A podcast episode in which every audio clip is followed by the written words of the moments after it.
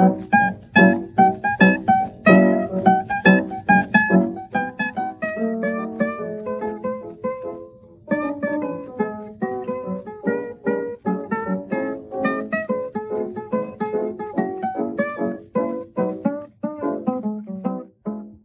hier ist wieder der Daniel mit seinem Telegramm zum Verlobbery und ich bin heute wieder nicht alleine, sondern ich habe Gäste bei mir, den Arne vom Enough Talk.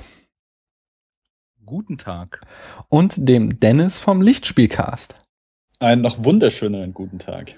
Und es wird heute nochmal ein super, super komprimiertes äh, Telegramm, ähm, denn wir besprechen den äh, Film The Thing, den Lieblingsfilm oder einen Lieblingsfilm von Jens, aber wir werden es nicht hier tun, sondern wir werden es drüben im Enough Talk tun und hier kriegt ihr nur quasi einen Teaser.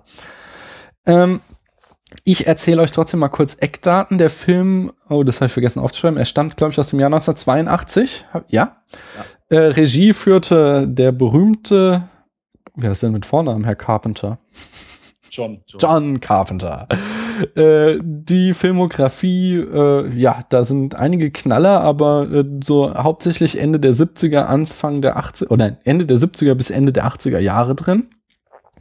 Äh, er hat äh, 1974 dann sein Debüt mit Darkstar gehabt, 78 der große Durchbruch mit Halloween, 1980 The Fog, 81 Escape from New York, 82 wie gesagt The Thing, äh, 83 Christine, 86 Big Trouble in Little China, 1988 uh, They Live und danach kamen immer noch Filme.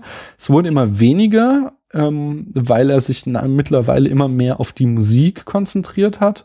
Aber er macht immer noch was. Das letzte, was er gemacht hat, war 2010 The Ward. Und äh, was ganz spannend ist, da er ja eigentlich äh, berühmt dafür ist, dass er immer seine Musik selbst macht, ist spannend, dass er in diesem Film es nicht gemacht hat, sondern Ennio Morricone.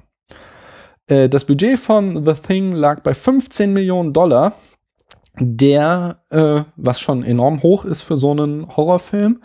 Das Einspielergebnis lag dann mit allen Re-Releases am Ende bei 19,6 Millionen. Äh, allerdings beim ursprünglichen Release war es noch unter dem Produktionskosten. also es war ursprünglich mal ein Flop der Film. Und die Besetzung, da haben wir vor allem den Kurt Russell in der Hauptrolle von als McCready, äh, Wilford Brimley als Dr. Player, Keith David als Childs und noch jede Menge andere Leute, die ich nicht kenne. Äh, und das Genre liegt irgendwo zwischen Horror, Survival Horror äh, äh, und an einer Stelle habe ich noch gelesen Locked Door Murder Mystery, was mir sehr gut gefiel.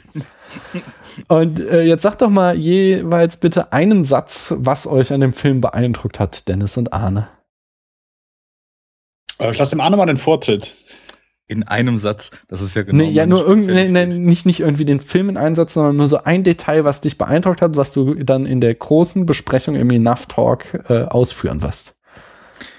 Der Film ist ein atmosphärisch perfektes, symbolisch unfassbar reichhaltig zu lesendes, packendes Werk.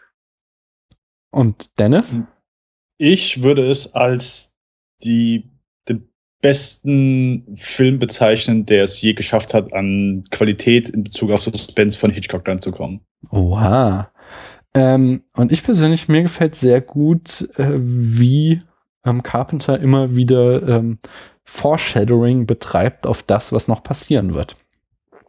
Oh, und wie er das jetzt äh, wenn ihr das ausführlich hören wollt, dann müsst ihr euch die nächste Folge des Enough Talks anhören, die schon erschienen ist, wenn ich diese Folge veröffentlicht habe. Und ähm, ja, alles weitere hört ihr dann dann. Bis dann. Tschüss. Ciao. Ciao. Und da habe ich doch tatsächlich in der Eile die Bewertung vergessen. Ich gebe dem Film auf Letterboxd dreieinhalb Sterne und ein Herz.